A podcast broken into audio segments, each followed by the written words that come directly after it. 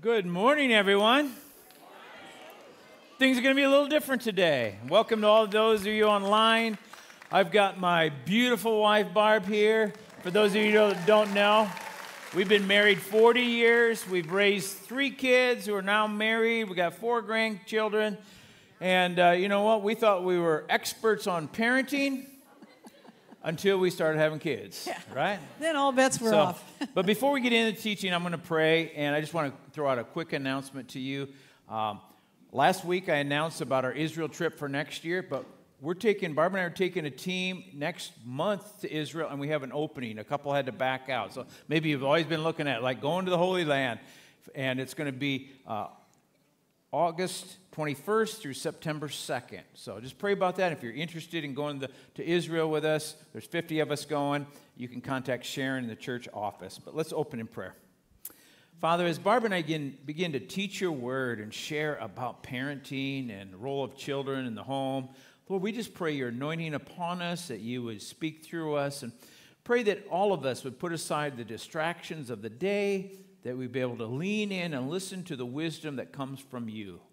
So, Lord, speak to us. We commit this time to you in Jesus' name. Amen. Amen.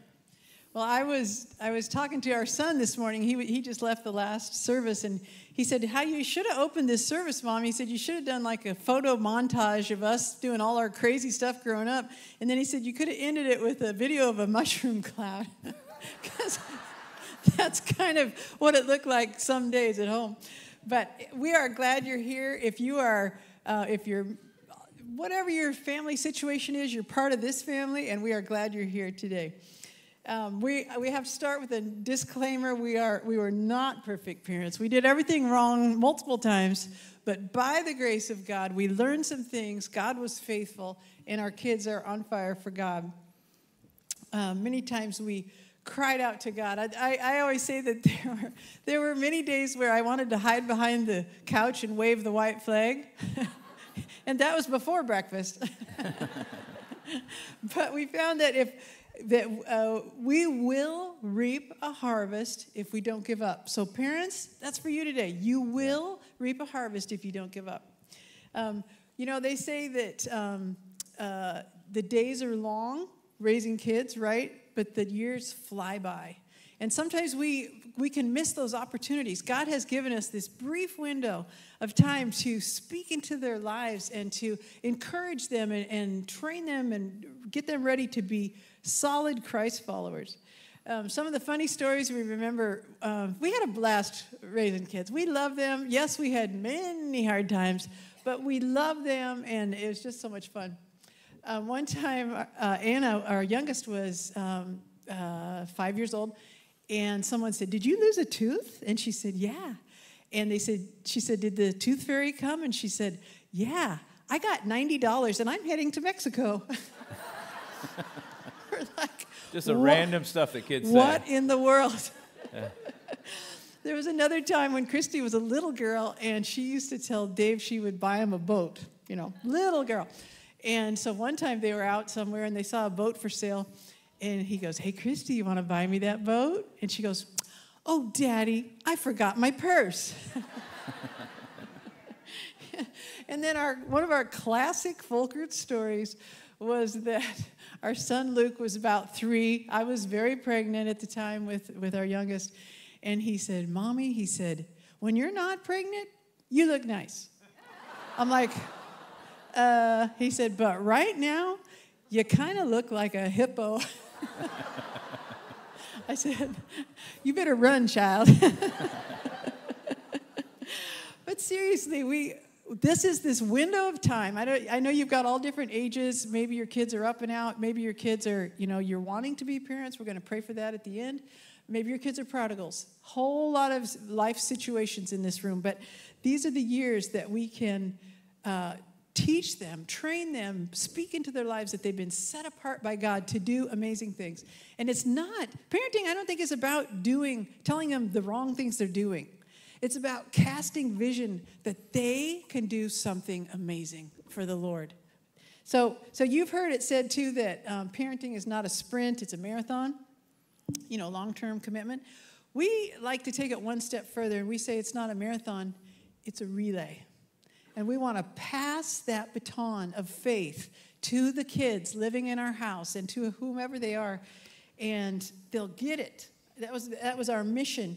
And, you know, parenting styles are a thing now. I don't know if you're aware of this, like the helicopter parent that, you know, hovers, and the the uh, free-range parent that lets kids, you know, call the shots, all these kinds of things. Let me tell you something. God's word will always be current, and it will always be the best, and it will always work. Amen. Amen. So, so um, you can be turning to Ephesians chapter six. That's where we're going to be. As you know, we started, uh, we've been doing the book of Ephesians. In ch- chapter five, we got into being full of the Holy Spirit. And then it went into last week. Didn't Brian and Jen do a great job on the marriage teaching? Amazing. That was great. So we went into to that, how to have a, a, a right relationship as a husband and wife. And then we switch now into chapter six. We're going to talk about in the home with kids, related to parents, parents with kids. Next week, Brian will be up here teaching about the spirit-filled life in the workplace. And then in two weeks, we start a, a two-week series on spiritual warfare. But uh, so we're here in Ephesians chapter six, and let's start in verse one. Children, obey your parents, look at the qualification, in the Lord, for this is right. Honor your father and mother, which is the first commandment with a promise, so that it may go well with you and that you may enjoy a long life on the earth. See, God's heart for us is to have a good life, mm-hmm. to live a long life. And remember, his commands, I used to I used to wonder this, are the commands of God to kind of like test us to see whether we'll obey or not? It's not that at all. His commands impart his wisdom. There's wisdom around the commands of the Lord. So what he's telling us is, children, obey your parents. See, as parents, we have the responsibility that we have to teach our kids how to obey. They have the responsibility of obeying, but we have to teach them to obey. They already know how to disobey, don't they? You do not have to teach them that. That comes along with the sin nature. So do we, right? And then you see the added part about honoring your mother and father. Now, do you see a, a, a qualifier there? Do we honor them only if they're honorable? You, we all have parents. Now, some of your parents may be in heaven. Barb's parents are in heaven. You know, we are still to honor our parents no matter what. But sometimes we get confused. When do we honor? When do we obey? So you'll see up on the screen, we obey our parents when you're under their authority. In other words, you live under their roof. You're under their authority. You're in their home. They are providing, financially providing for you. That means if you're a college student and your parents are paying your bills, you're still under their authority. You still obey. But you don't obey as long as they're not asking you to go against God's will. So if they're not asking you to go against God's will, it's, it's not like one of those situations where somebody's knocking at the door and you send your kid out there and tell, tell them I'm not here. You don't want to teach your kids to lie. Or just tell them you're, you're, you're eleven, so we get a discount going into a park or something like that. You know, we, we want our kids to obey, but they don't have to obey if we're asking them to go against God's will. Now, sometimes that's an issue because young married couples, they get married, and now all of a sudden, I, I hate to say this, but some moms, you know, you've never heard a father-in-law joke, have you? Mother-in-laws. Moms still try to continue to mother. And, and sometimes young couples will have a confused, like, when, when, do I need to obey them? They're telling us we need to come for this holiday. No, you're on your own. That's why the scripture says, for this cause a man will leave his mother and father, be united to his wife, and the two will become one flesh. So you, you leave, and you leave that authority. You leave under their financial responsibility. Then you become your own. You don't have to obey your parents anymore, but you're still called to honor them. So that's so, such an important part. Now we're going to shift into verse four, where we're going to get into the parenting part. And I just have to say this. You, people used to say, you know, parenting is like a, a walk in the park. But they just didn't tell us it was a walk through Jurassic Park. Am I right? It's a little bit of a, somebody's understanding right now. It's a, it's a challenge. Parenthood is probably the scariest hood you'll ever be in. But it's very rewarding. Yes. So let's look at what God says, the direction he gives us here in verse four. Fathers. Now, I, I think you can also say mothers, but there's a direction here for fathers. I think it comes more naturally for moms. But fathers, do not exasperate your children. That word exasperate means to frustrate them. Like you're putting such a heavy load on them. You're, you're putting requirements on them. You're so strict that you're, you're frustrating your kids. Your expectations are too high. Fathers, don't exasperate. Don't frustrate your children. But then it tells us what to do. Instead, bring them up in the training and instruction of the Lord. That's what we're going to focus on the rest of the teaching. Training our kids. Instructing our kids. That's what God's asked us to do. Don't be so demanding of your kids that you frustrate them, that you cause them to rebel and, and check out. No, we want to train them, and you see it's the instruction of the Lord. So it draws it back to the Lord, just like it did for the kids, that they obey their parents in the Lord. So you see the Lord's in the center of all that. So as we think about parenting our kids, we want to remember that what we're doing is we're preparing our kids to leave. You don't want your kids to be around longer than they should be. You want to prepare them to leave. Remember, Barb just started with the, with the whole thing. It's a, mer- it's a relay. We are passing that baton that they are going to be taking off. So part of it is helping our kids understand, how did God make you? How has he uniquely gifted you? What does he have for your future? How can you use your life on purpose for God? That's our role as parents. We don't need to... You, you just uh, do just any old thing, that we want to have a purpose. So the next part of our teaching here is we're going to use the acrostic train, T R A I N, because that's what we're called to do, is to train. And Barb's going to cover the first one, the, the T part. Okay. All right. So, yeah, the, the T stands for teach by example. And the verse there is First Corinthians eleven, one. Follow my example as I follow the example of Christ. And I think that in reality, we cannot do we cannot do the work of the Spirit and the strength of the flesh. Can't do it. We will fail. And so what we need is we need to be a conduit for God. We need to be, get before God on a daily basis, say, God, help me, help me, help me.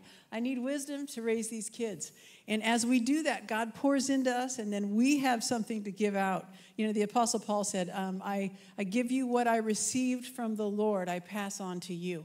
That's what our goal is, to do that with our kids. Um, one thing that, um, another verse there is Proverbs twenty-seven, says, the godly walk with integrity. Blessed are their children who follow them. I think that it would help us as parents, if we've never done this, to have a talk about um, who are we going to be? How are we going to live? And then, then set some priorities to do that. And, and that will give you like a framework to build your schedules, really, because that's what we're talking about here, raising our kids.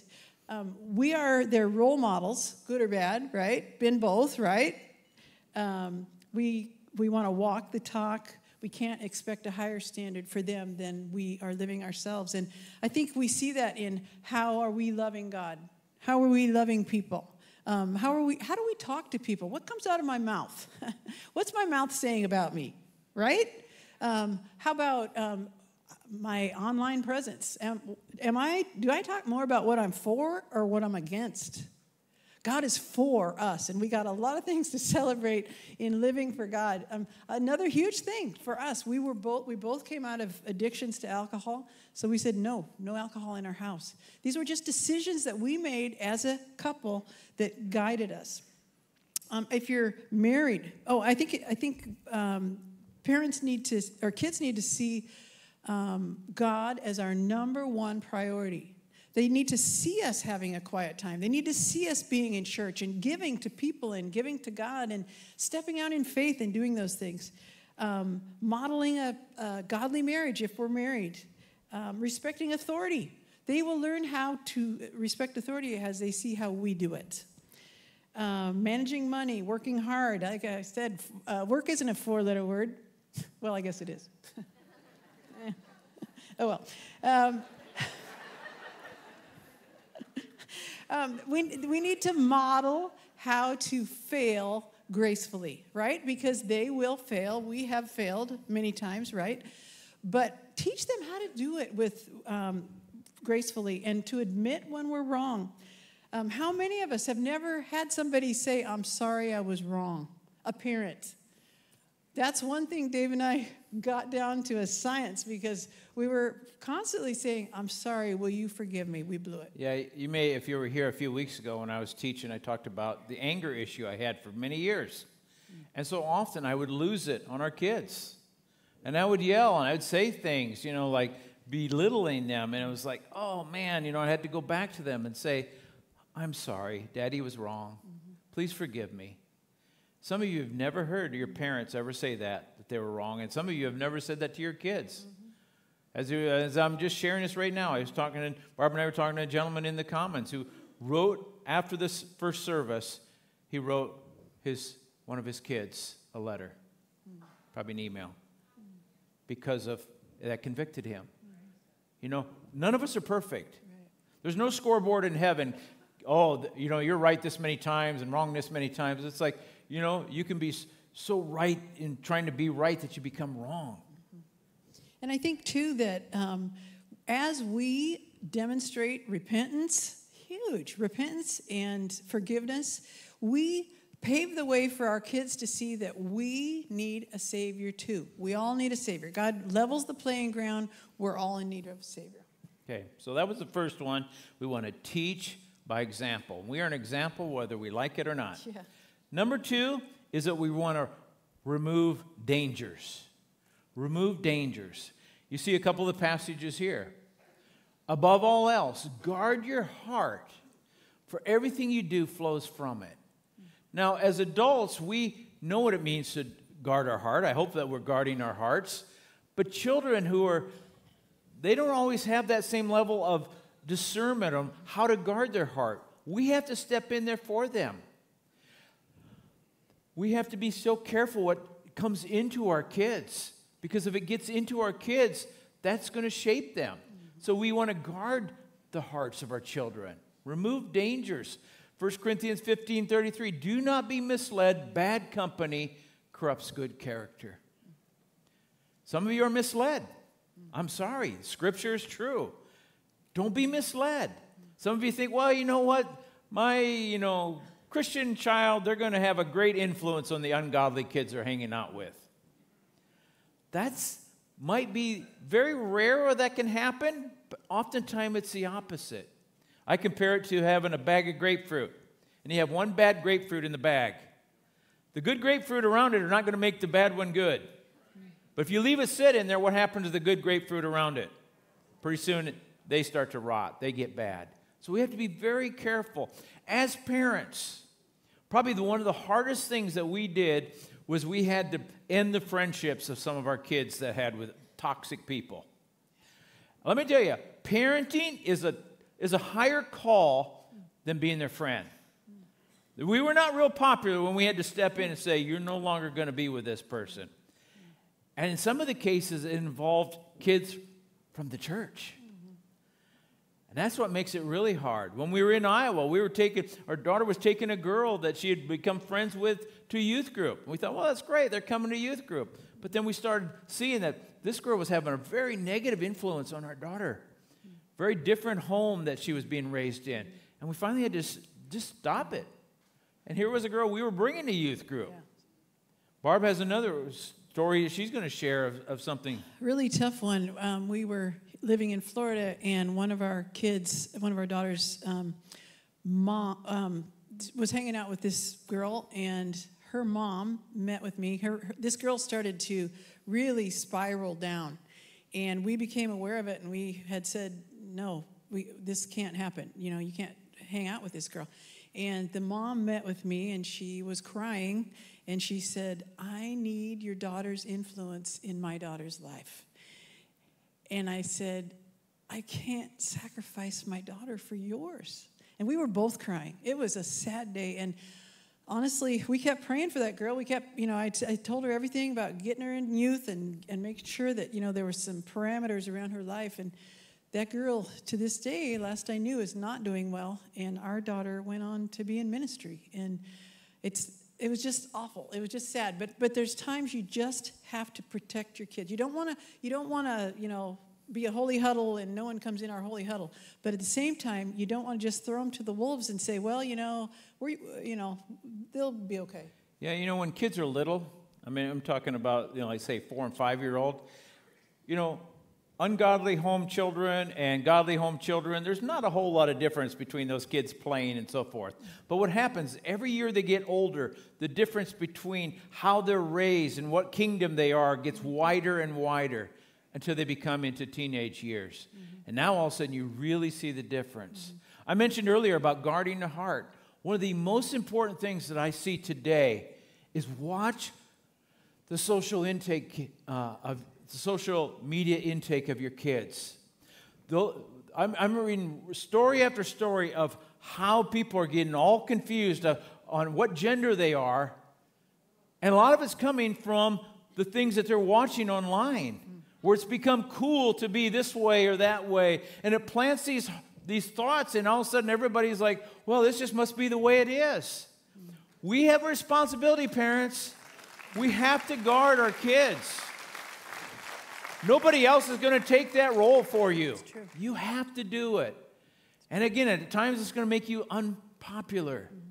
So we want to watch what movies they go to, what what uh, what they're who they're hanging with, and and what books they have. I mean, you see all the crazy stuff about what books are in the schools these days. Mm-hmm.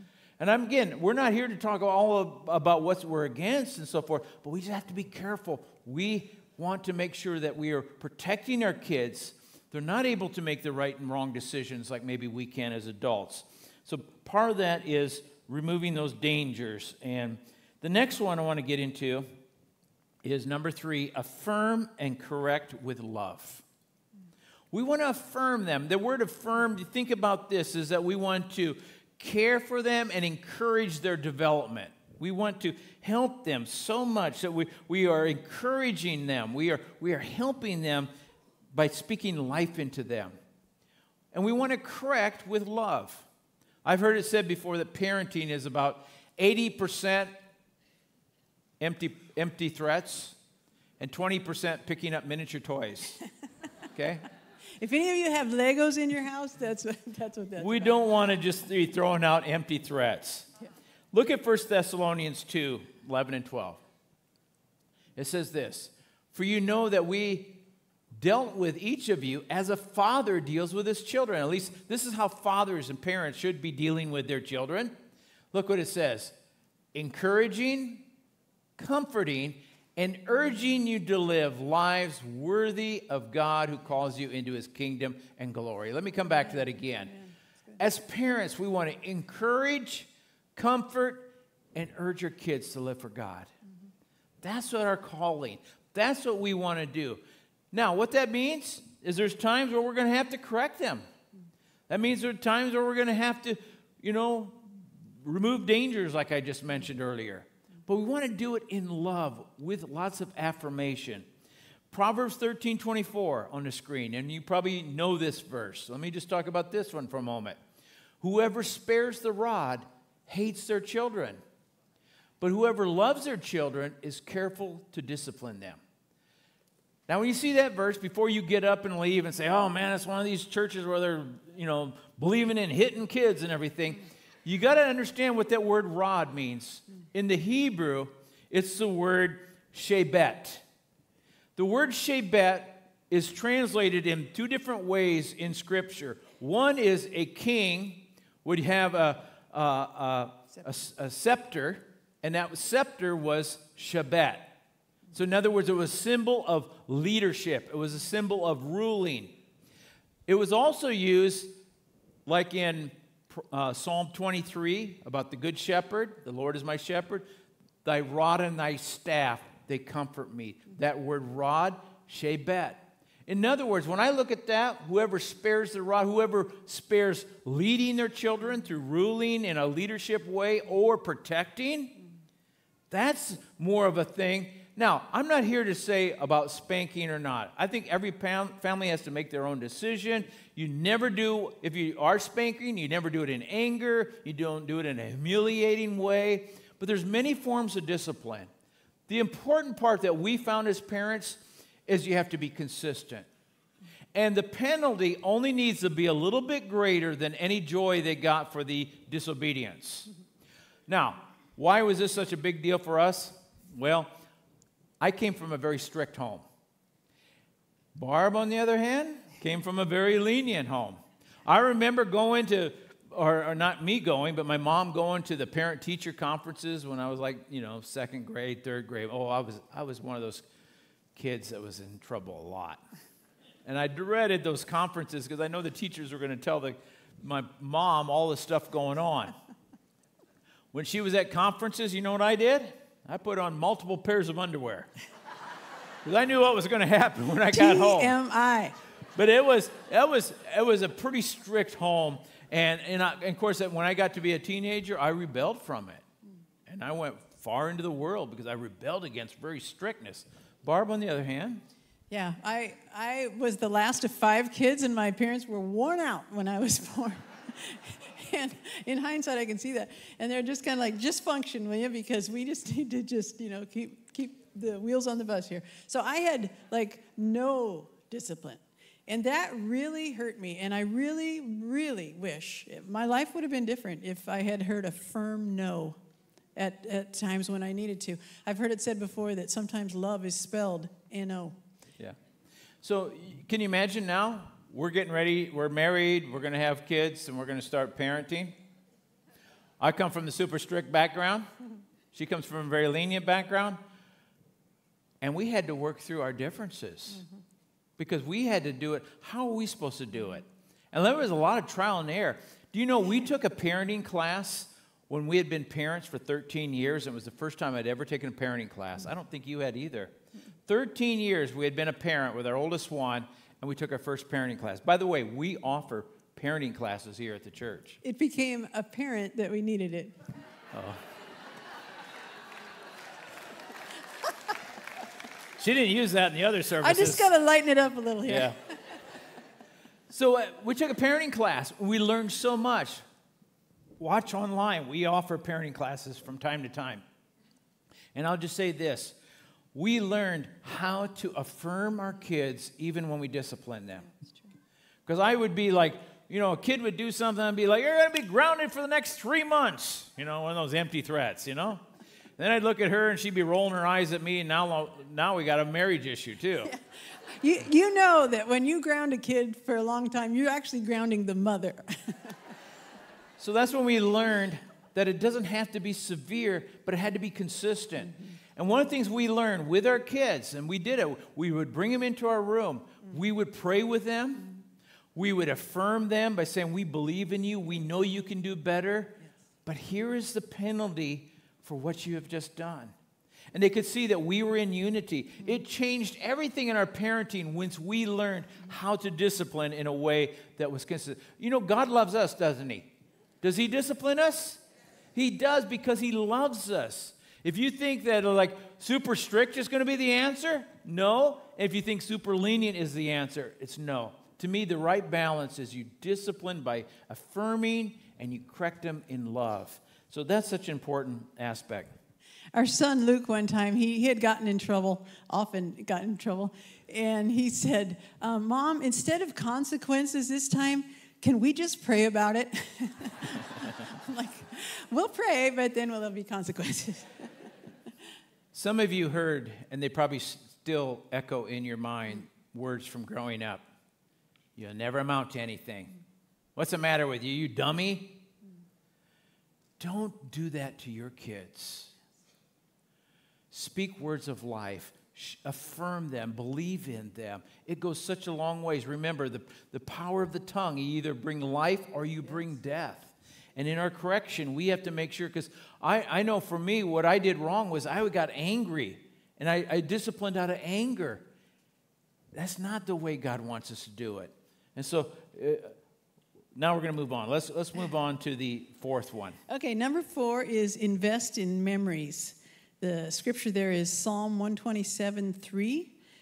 Uh, Children are a gift from the Lord. They are a reward from him. I'm telling you, it's so easy to get so busy with life, that we forget that these children that are under our roof today will not be there in ten years. They'll be living somewhere else, and they'll be doing their own life. And we have this window of time just to enjoy them, to, to spend time with them. Um, one of the things that we tried to do was we, we affirmed that we will keep you, kids, a priority in our schedules. You got to have some margin in order to have fun with them and to, to uh, just to have a relationship with them. Um, sometimes I think kids spell love T I M E because that's what shows them that they're valuable to us. Um, we made the decision early on that we would rather spend money on like overnights and getaways and, and trips and that kind of thing than having the latest, greatest stuff. So, so our money went to, if we had X amount of dollars, we would spend it on where can we have an overnight or where can we have a trip. I'm a firm believer in praying for vacations. We prayed for when, when our uh, oldest daughter was going to graduate from high school. I prayed for two years, God, give us an amazing vacation because I really want to have something, some special memory before, we're, we're, before they're all up and out, and it's hard to get together. And one day someone came up to Dave, and he goes, um, I have a condo on the beach. You are welcome to use it. It was in Costa Rica. And they said, if you can get there, you can use it. And I'm, we're telling you that the, the, the bonding time that comes when you're doing terrifying things with your kids, or when you're, like we were rappelling. I remember looking at my son, and he said, I'm going to rappel head first. I said, and he said, I'm like, no. But, but those times were awesome. We also did, um, you know, we, we, we said, we, I had grown up in a house that wasn't a whole lot of fun as Christians, and I said, not our house. We're going to have fun. And, you know, try to keep them in the faith and, and get to know their friends. So we said ours was the party house with no alcohol. And we had we had a ton of kids in and out. We took kids with us on overnights. And we went, you know, we did whatever we could afford to do and um, just had the best time with them. Um, another thing, another verse there is Proverbs seventeen twenty-two. A cheerful heart is good medicine, but a crushed spirit dries up the bones. Let me tell you something. The world wants to crush our kids. And they need our love and our forgiveness and our support. And that word there, good medicine, is actually cure. And so I believe that as we come alongside our kids, we can say, you know, there may be weeping at night, but joy comes in the morning. We can remind them that life is good. They're going to make it through. Okay.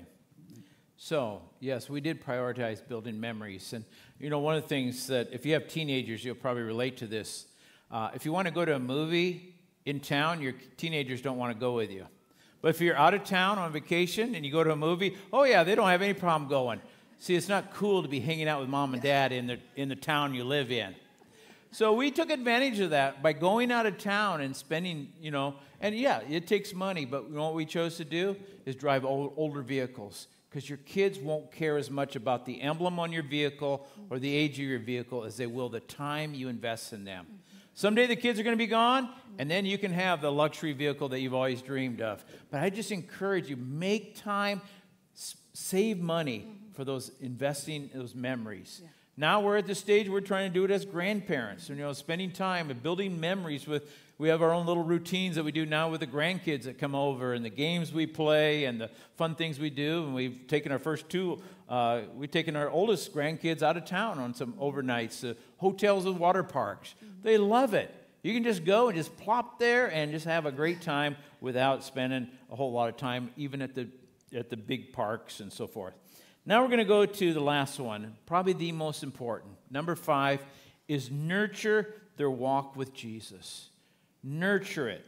You know, help the development of your their relationship with Jesus. I love what it says in Deuteronomy six. It says, starting verse four, "Hear, O Israel, the Lord our God, the Lord is one. Love the Lord your God with all your heart, with all your soul, with all your strength. These commandments that I give you today are to be on your hearts." Starts with you. Then what? Now, impress them on your children. How do we do that? How do we impress the command that God has given us? Well, talk about them when you sit at home, when you walk along the road, when you lie down, and when you get up. And if we would have had vehicles back in those days, it would have been while you're driving. Yep. Wherever you're at, that pretty much covers everything. See, our role as parents is to be always speaking and nurturing their relationship with the Lord. Using it. It's not just Sunday. It's not just Sunday morning. It's just not on your way to church and back. It's not just pray over a meal or pray over bedtime. It should be a part of our lives. And this this was something that uh, Barb got something started in our home, and I was like not the best spiritual leader in these days because she started doing devotions with the kids when they were young. Youngest one being in the high chair, and she started, you know, telling Bible stories and reading out of books. And I was sitting there watching, you know, me, the big spiritual leader, thinking, oh, that's really pretty cool that she's doing that. I'm biting my tongue. And and uh, then I'm realizing, you know, as the husband, as the father, I should be taking the lead. And pretty soon I said, let's let's do this together. Let's do it. And so we would do it on our back patio, we would do it in our living room, and I'm just going to share with you the format we used.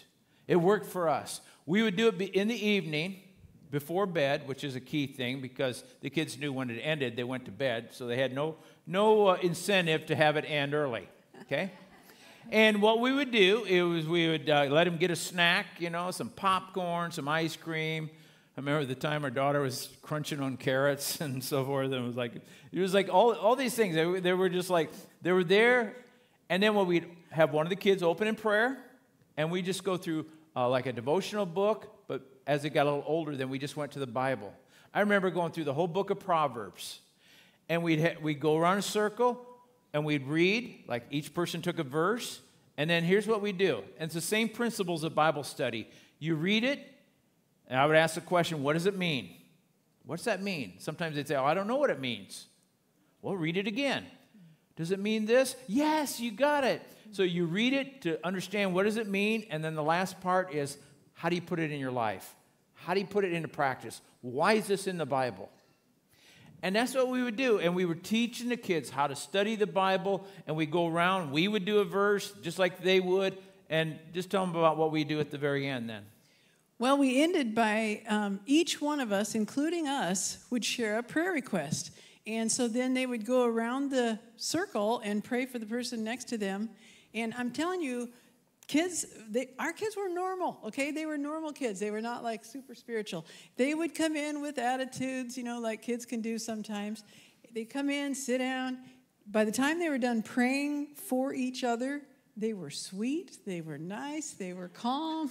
It was a miracle. You know, you know the great thing about it is that we realized it was a, probably the, we were spending time training our kids and nobody was in trouble. Do you know when most of your training takes place is when you're disciplining them. You're trying to correct them. You're training them in the face of discipline. And what do kids do? They're like all protective. They're guarding their heart. You know, they're like... But this was a time when we were imparting wisdom from God, from our own experience. I remember Barb and I, we have quite the testimony before we came to Christ. I remember us sharing with our kids our testimony. And there was tears. But we wanted them to know that we needed a Savior just like they did. And it was a very important aspect of them. And you might be thinking, well, you're a pastor, you could do that. We were doing this for many, many years before I was ever a pastor. Anybody can do this. No prep.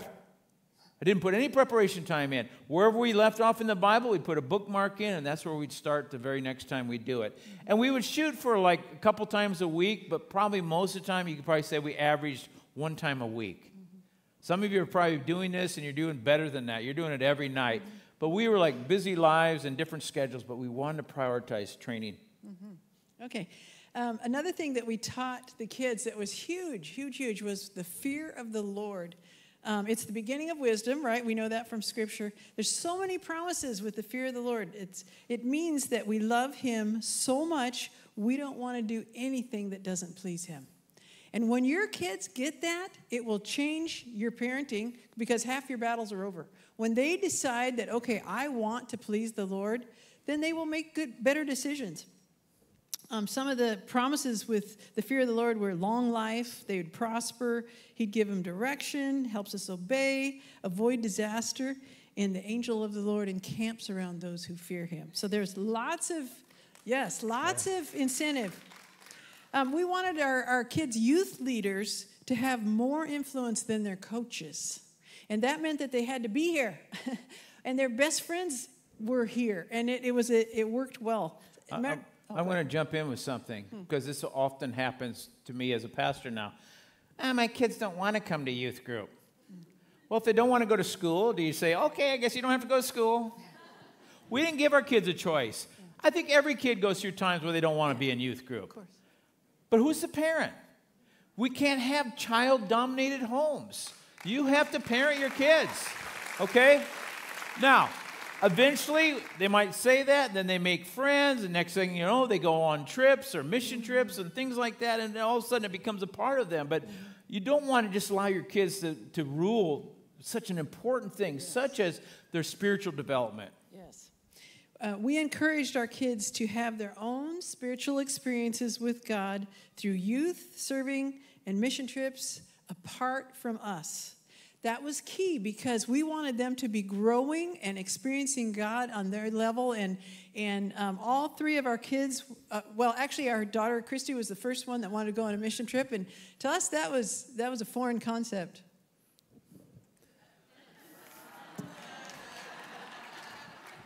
I'm kind of full of them today, aren't I? I don't know. That must be a mom joke, not yeah. a dad joke. But it really was. There were no churches that we knew of that were doing foreign mission trips with teenagers. I mean, we just had not heard of that.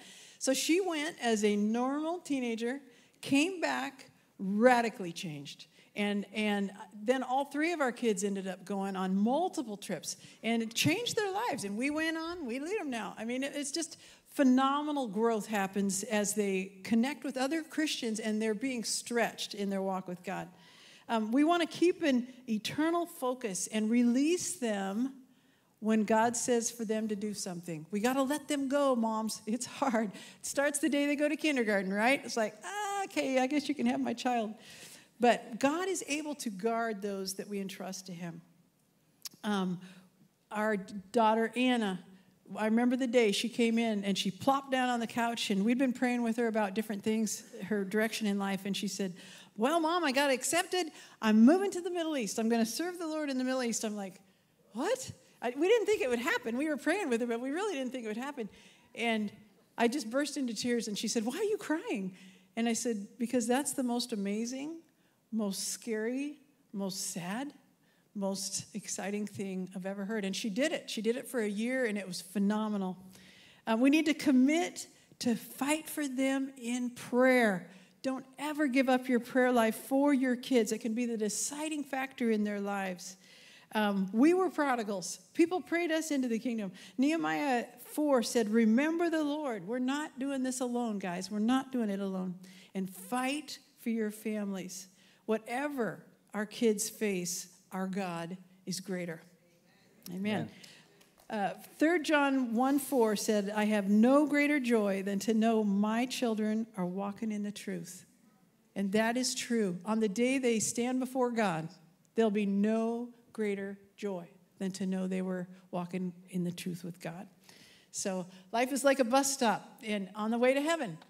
And, and we can put all our energy, all our finances, all our, all our whatever, into this bus stop, or we can get them on the bus.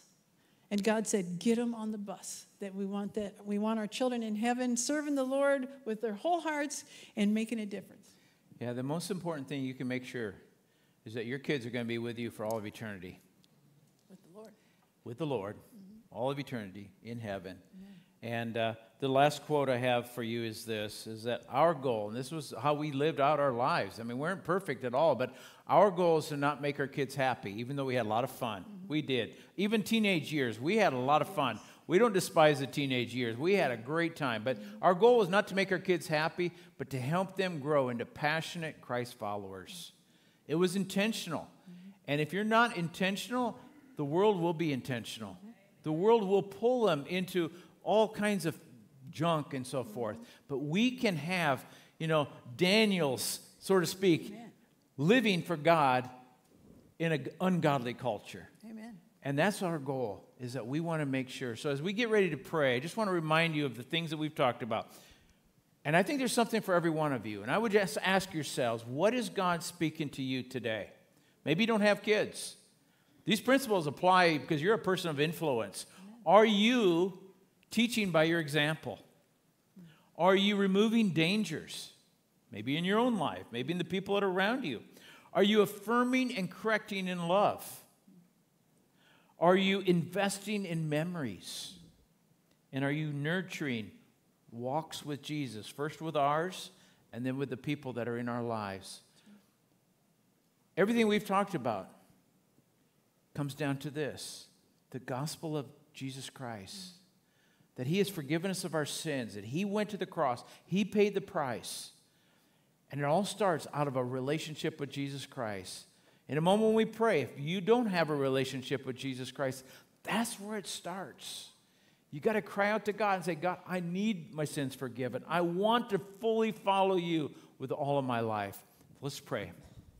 Father, as we wrap up this message, Lord, we just pray that you'd have a specific word for each and every one of us, how we can continue to influence the people in our lives, that we can be a better parent, a better grandparent, great-grandparent, whatever stage we're in, a teacher, a person of influence in people around us. For those, Lord, who have prodigal children right now, Lord, I know that a message like this may stir up a lot of things in people's hearts. Lord, we pray that you would bring these prodigals back home, Lord God. Open their eyes. Help them come to their senses. For those who want to be parents, who are not able to, Lord, I pray that you would move miraculously in their lives to help them to become parents one way or another, Lord God, that you are able to do it. And for those who do not have a relationship with Jesus Christ, or they've wandered off that path, let today be the day of salvation. Let this be the day that they surrender all to you. For, Lord, you surrendered your life for us, and we want to surrender our life unto you. We pray all this in the mighty name of Jesus. Amen. Would you stand as we get ready to close the service with one last worship song?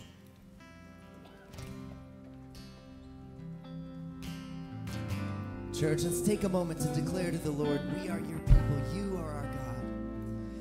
And surrender to him. We sing, we are your people. We are your people. You are our God. We are your temple. Make us holy like you are. We are your children. You set us apart. God, for your glory, make us holy like you are. We are your people. You are our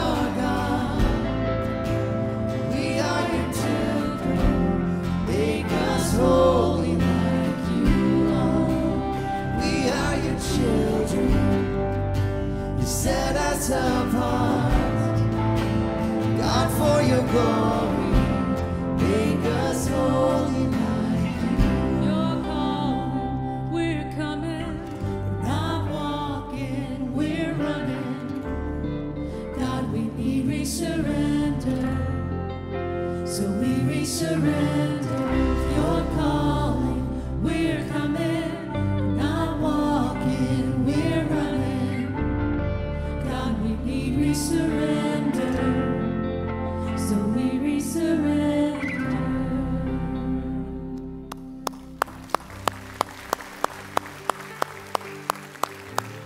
Just a few uh, things for you before uh, I dismiss you. Uh, first of all, if you are new, we're so glad that you're here. Maybe just checking out the church, you're visiting other churches, or we're just glad you're here. We have a place out in our commons, which is out to my right. You go out there, it's a huge room. We have a center ring out there. We'll have some volunteers and pastor out there, and you can just make your way out there. We'd be glad to answer any questions you might have about the church. If God spoke to you when Pastor Brian was up here about using your life to impart to the next generation through our kids' ministry, and we just have questions, The room uh, is right back there. The door is open. You'll see it. Pastor Steve will be in there, and you may have some other people. We'd be glad to answer questions you might have about serving our kids' ministry. The great place to serve. Also, if you want to receive Jesus Christ, your Lord and Savior, you know you're not in the right place. At the end of the service, while people are leaving, just make your way down here. Or if you have any other prayer needs, we'd be glad to. We'll have a prayer team down here. Be glad to pray with you. If you have questions about what it means to give your life to Christ, ask one of us. How many of you have given your life to Jesus Christ? Yeah. Would you ever want to go back to the way of the world? It's the best lifestyle. It's the way we were created. And if you're not in that place, you're missing out. God is pursuing you. He wants that relationship with you, but He will not force you into it, and neither will we. Also, as you're leaving, just a reminder of our offering boxes by the back. That's where you can give. One of the ways you can give, you can also give online or texting or whatever. But thank you for your generous giving to the work of the Lord here. It means so much to all of us and being able to continue to do what we do here. So God bless you and have a great rest of your day.